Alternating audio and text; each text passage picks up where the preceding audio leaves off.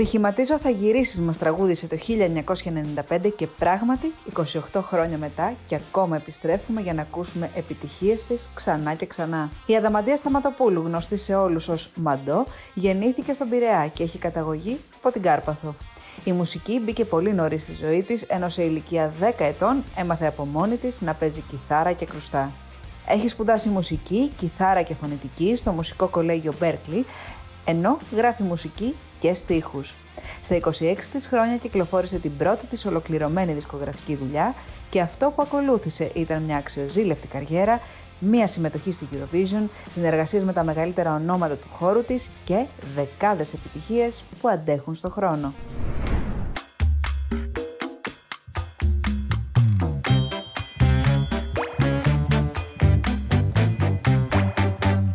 Ορίστε, κοίτα τώρα το μαγικό που έγινε. Μείνω με έστειλες και ήρθα. Μπαμ, Είναι απίστευτο αυτό. Να, και μαντώ. Ε, καλά, είναι καταπληκτικό αυτό που συμβαίνει. Κανονικά θα έπρεπε να νιώθω πολύ οικία, γιατί είμαστε στο θέατρό μας, μπροστά από το σκηνικό μας. Παρ' όλα αυτά, κάθε φορά που τραγουδάμε μαζί στην παράσταση Μαντό, δεν το πιστεύω ότι τραγουδάμε τη Μαντό. Αλήθεια. και ε, είσαι ένας άνθρωπος που εμένα με συγκινεί πάρα πολύ και αισθάνομαι ότι συνδέομαι ιδιαίτερα. Οπότε σε ευχαριστώ. Μετά από αυτό τον τεράστιο μονόλογο, καλώς σε βρήκα, Μαντό. Ευχαριστώ πάρα, πάρα πολύ για το μονόλογο και την εισαγωγή, Νάντια μου. Τι να πω τώρα. Ε, ήταν ευλογία που συναντηθήκαμε. Εγώ πιστεύω ότι ήταν ευλογία, ήταν τυχερό, δεν ξέρω. Ήταν για μένα αυτή η παράσταση είναι σταθμός στη ζωή μου και στην καριέρα μου. Αλήθεια; Πραγματικά. Το νιώθεις; Το νιώθω, ε, το νιώθω και το εννοώ απόλυτα γιατί αγαπάω πάρα πολύ το musical.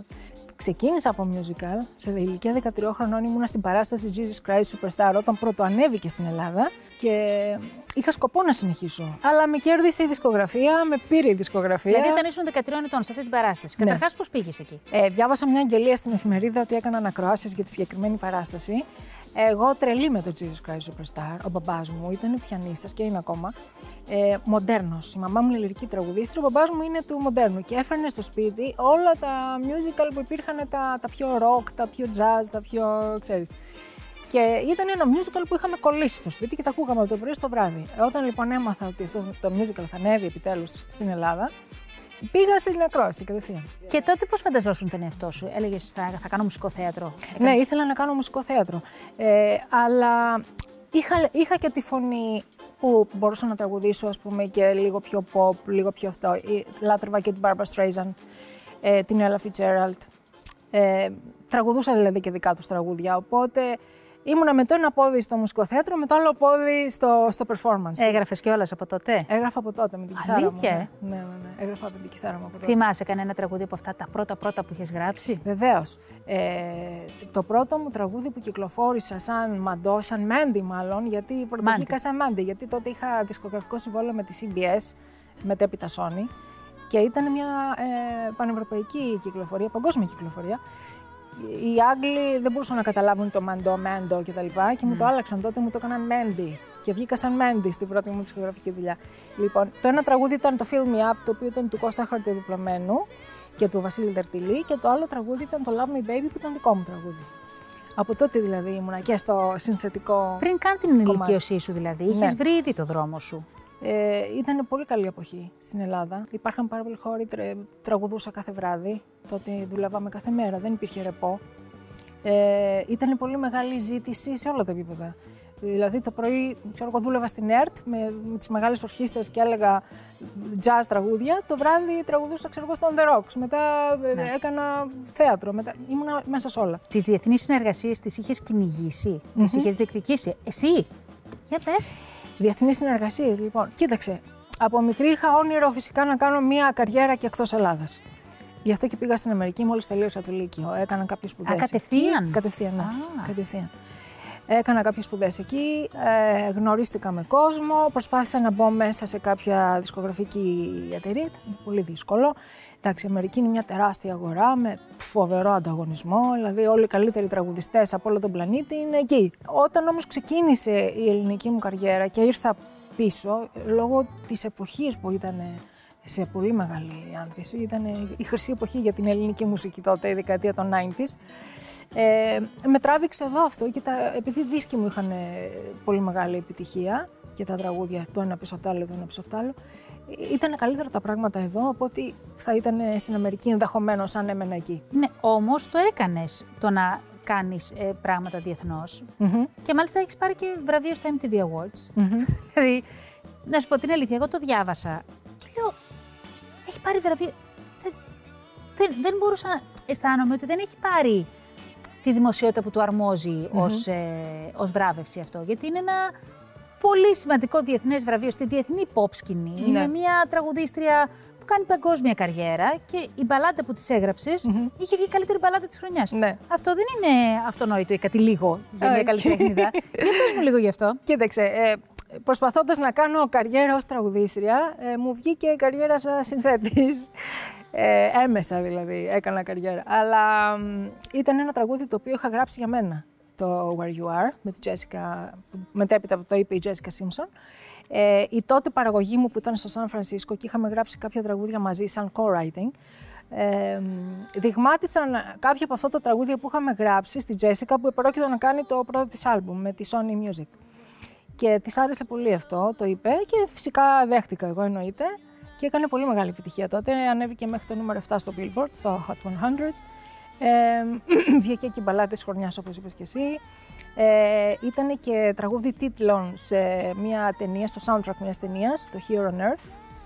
Ε, ε, εν έτη 2001.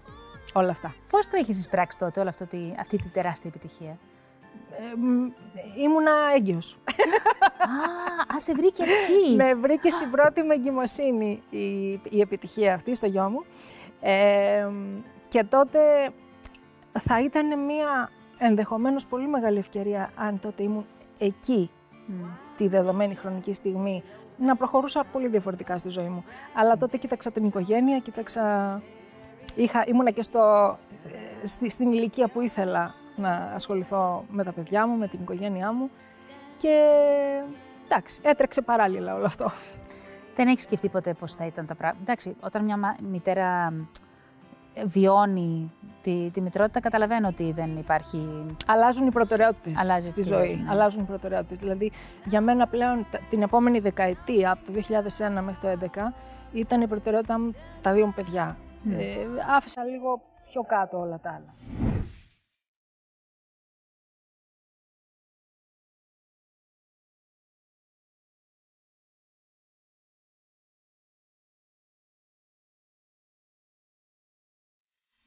Climb Every Mountain, ε, πριν ξεκινήσεις το, το τραγούδι, μου λες ε, ότι πρέπει να ζήσεις τη ζωή για την οποία γεννήθηκες. Και- Και σε ρωτάω, μα πώς θα τη βρω; Και μου λες την ευτυχία μας τη φτιάχνουμε. Με τα χέρια μας, το μυαλό μας. Το έχεις κάνει αυτό στη ζωή σου, αισθάνεσαι πέρα από τα επαγγελματικά, που σίγουρα ε, και ο στοχοπροσανατολισμός σου και η πειθαρχία σου και οι σκέψει λειτουργήσαν. Αισθάνεσαι ότι το έχεις κάνει στις υπόλοιπες πτυχές της ζωής σου; Μμμ, έτσι και έτσι. Δεν νομίζω ότι το έχω καταφέρει 100% στις υπόλοιπες πτυχές ζωής μου, για να είμαι ειλικρινής. Τι σε εμπόδισε; Κοίταξε, ίσως ε, δεν είμαστε φτιαγμένοι για να τα κάνουμε όλα. Ε, δηλαδή έτσι νομίζω ότι έδωσα πάρα πολύ μεγάλη σημασία στη καριέρα, στη μουσική. Ίσως άφησα λιγάκι την προσωπική μου ζωή λίγο ε, στο back burner, πώς λέγεται στα ελληνικά; Δε, ε, θα έκανες κάτι διαφορετικό τώρα, αν γυρνούσες το χρόνο πίσω, ή θα ξαναεπέλεγες τον ίδιο τρόπο; Όχι, νομίζω ότι θα επέλεγα πάλι τον ίδιο τρόπο, γιατί αυτό είναι που με κάνει ευτυχισμένη, Βρυνάντια μου. Θέλω να πάμε λίγο στα τραγούδια σου και θέλω με αφορμή τους στίχους να πάμε λίγο σε σταθμούς της ζωής σου. Δηλαδή, ε, φυλάκισέ με, που το αγαπάω πολύ αυτό το τραγούδι. Και λες, ε, όλα ένα, ένα, τα κάστρα μου για σένα. Τι σε κάνει να πέφτουν τα κάστρα σου, τι, τι θα δεις έναν άνθρωπο και θα φύγουν οι θωρακίσεις σου και θα πεις, Απ, εδώ αφήνομαι. Ε, είναι η ενέργεια του άλλου ανθρώπου που σε κάνει και σου πέφτουν ε, όλα, ε, τα κάστρα κτλ. Ε, οι ενέργειες παίζουν πολύ μεγάλο ρόλο. Και είμαι άνθρωπος που εισπράττω πάρα πολύ την ενέργεια του άλλου. Και ή θα ε, κολλήσω κατευθείαν μαζί του ή θα απομακρυνθώ. Το έχω και αυτό. Λες ότι φοβάσαι να χαρείς κάτι από το δώρο της ζωής πως θα στο κλέψουν μερικοί μα δεν μπορούν γιατί εμείς από τους προπόδες της γης κατακτητές της κορυφής με τη σημαία μας ψηλά. Εμείς τι κι αν γεμίσαμε πληγές Βγήκαμε πάλι νικητές Γι' αυτό να μη φοβάσαι πια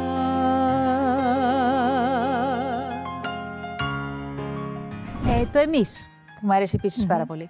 Ε, εμείς από τους πρόποδες της γης, ε, κατακτητές της κορυφής με τη σημαία μας ψηλά. Μμ. Σε ποια στιγμή θυμάσαι τη Μαντώ αδύναμη, τρομαγμένη, φοβισμένη και της έδωσες πίστη για να προχωρήσει. Σε πολλές στιγμές. Ε, ειδικά όταν α, ήταν ανέβω στη σκηνή της Eurovision και ήμουν άρρωστη. Ήσουν άρρωστη; Ναι. Ήμουνα μία εβδομάδα με αντιβίωση και με κορτιζόνη. Διότι τότε κάναμε περιοδίες πολλές, όταν κάναμε πρόμο τα, τα τραγούδια και έτυχε να πάω από τη Μάλτα στην α, Λετωνία, όπου γινόταν ο διαγωνισμός. Αλλαγή κλίματος, αλλαγή θερμοκρασίας, κρύωσα. Και έπαθα- δύσκολο τραγούδι. δεν Πολύ είναι. δύσκολο τραγούδι. Ε, κρύωσα, έκλεισε τελείως η φωνή μου. Είχα πάθει φαρικίτιδα. Ήμουνα με, με κορτιζόνες και με θεραπείες ειδικές και πήγαινα κάθε πρωί στο νοσοκομείο μου. Κάνανε κάτι διαθερμίες εδώ, κάτι περίεργα αυτά. Για να μπορέσω να τραγουδήσω, να βγάλω το τραγούδι το οποίο είχε- είναι ε, τραγούδι πέντε οκτάβων. Ε, και εκεί το χρειάστηκα αυτό που λες. Αυ- ε, την εσωτερική δύναμη που με βοήθησε πάρα πολύ να ανέβω στη σκηνή και να ερμηνεύσω το τραγούδι σαν να μην είχα τίποτα.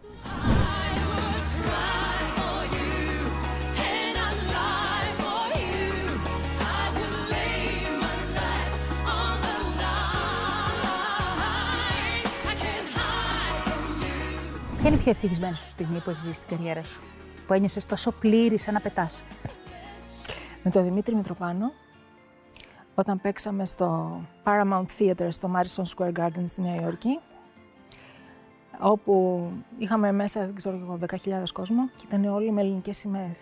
Δεν το έχω ξαναζήσει στη ζωή μου ποτέ αυτό. Να βγω και να, να βλέπω παντού σημαίες ελληνικές, σε συναυλία, έτσι. Στη συναυλία. Ε, Πάντα επέλεγες κομμάτια πάρα πολύ δύσκολα και αυτό γιατί είχες και την ε, ευκολία να το κάνεις.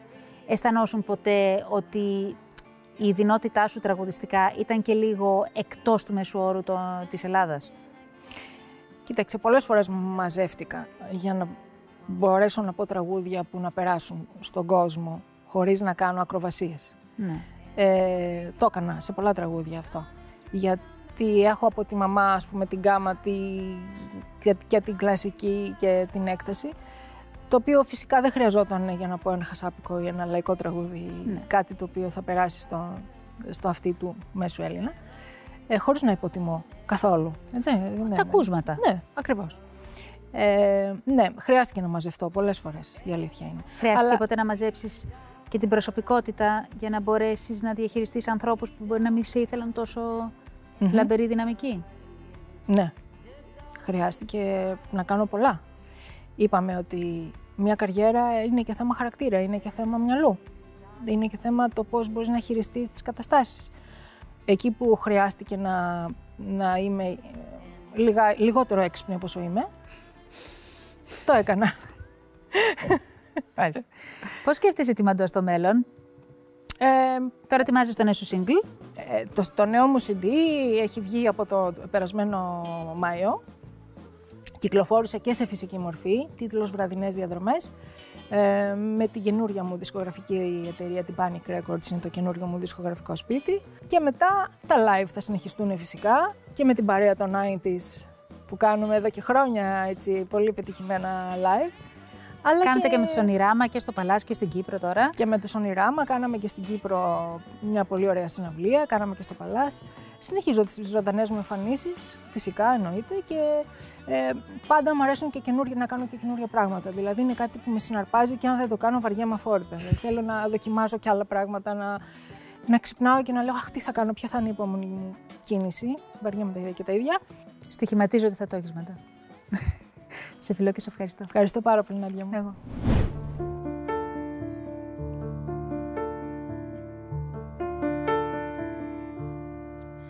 Σου έδινα, δεν έπαιρνα, τις νύχτες μόνη έκλαιγα εγώ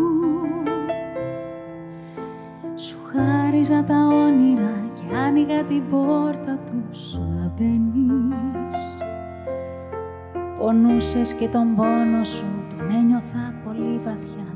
Εγώ. Εσύ ξέρα πως ήθελες με άλλες ποτέ πότε να πηγαίνεις.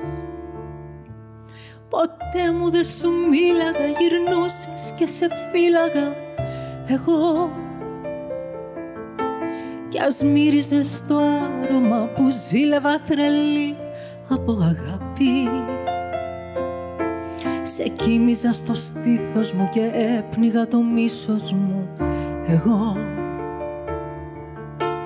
Και τώρα λες χωρίζουμε και έριξες απάνω μου τα λάθη Για δες ποιος μιλάει εσύ το μόνο μου λάθος.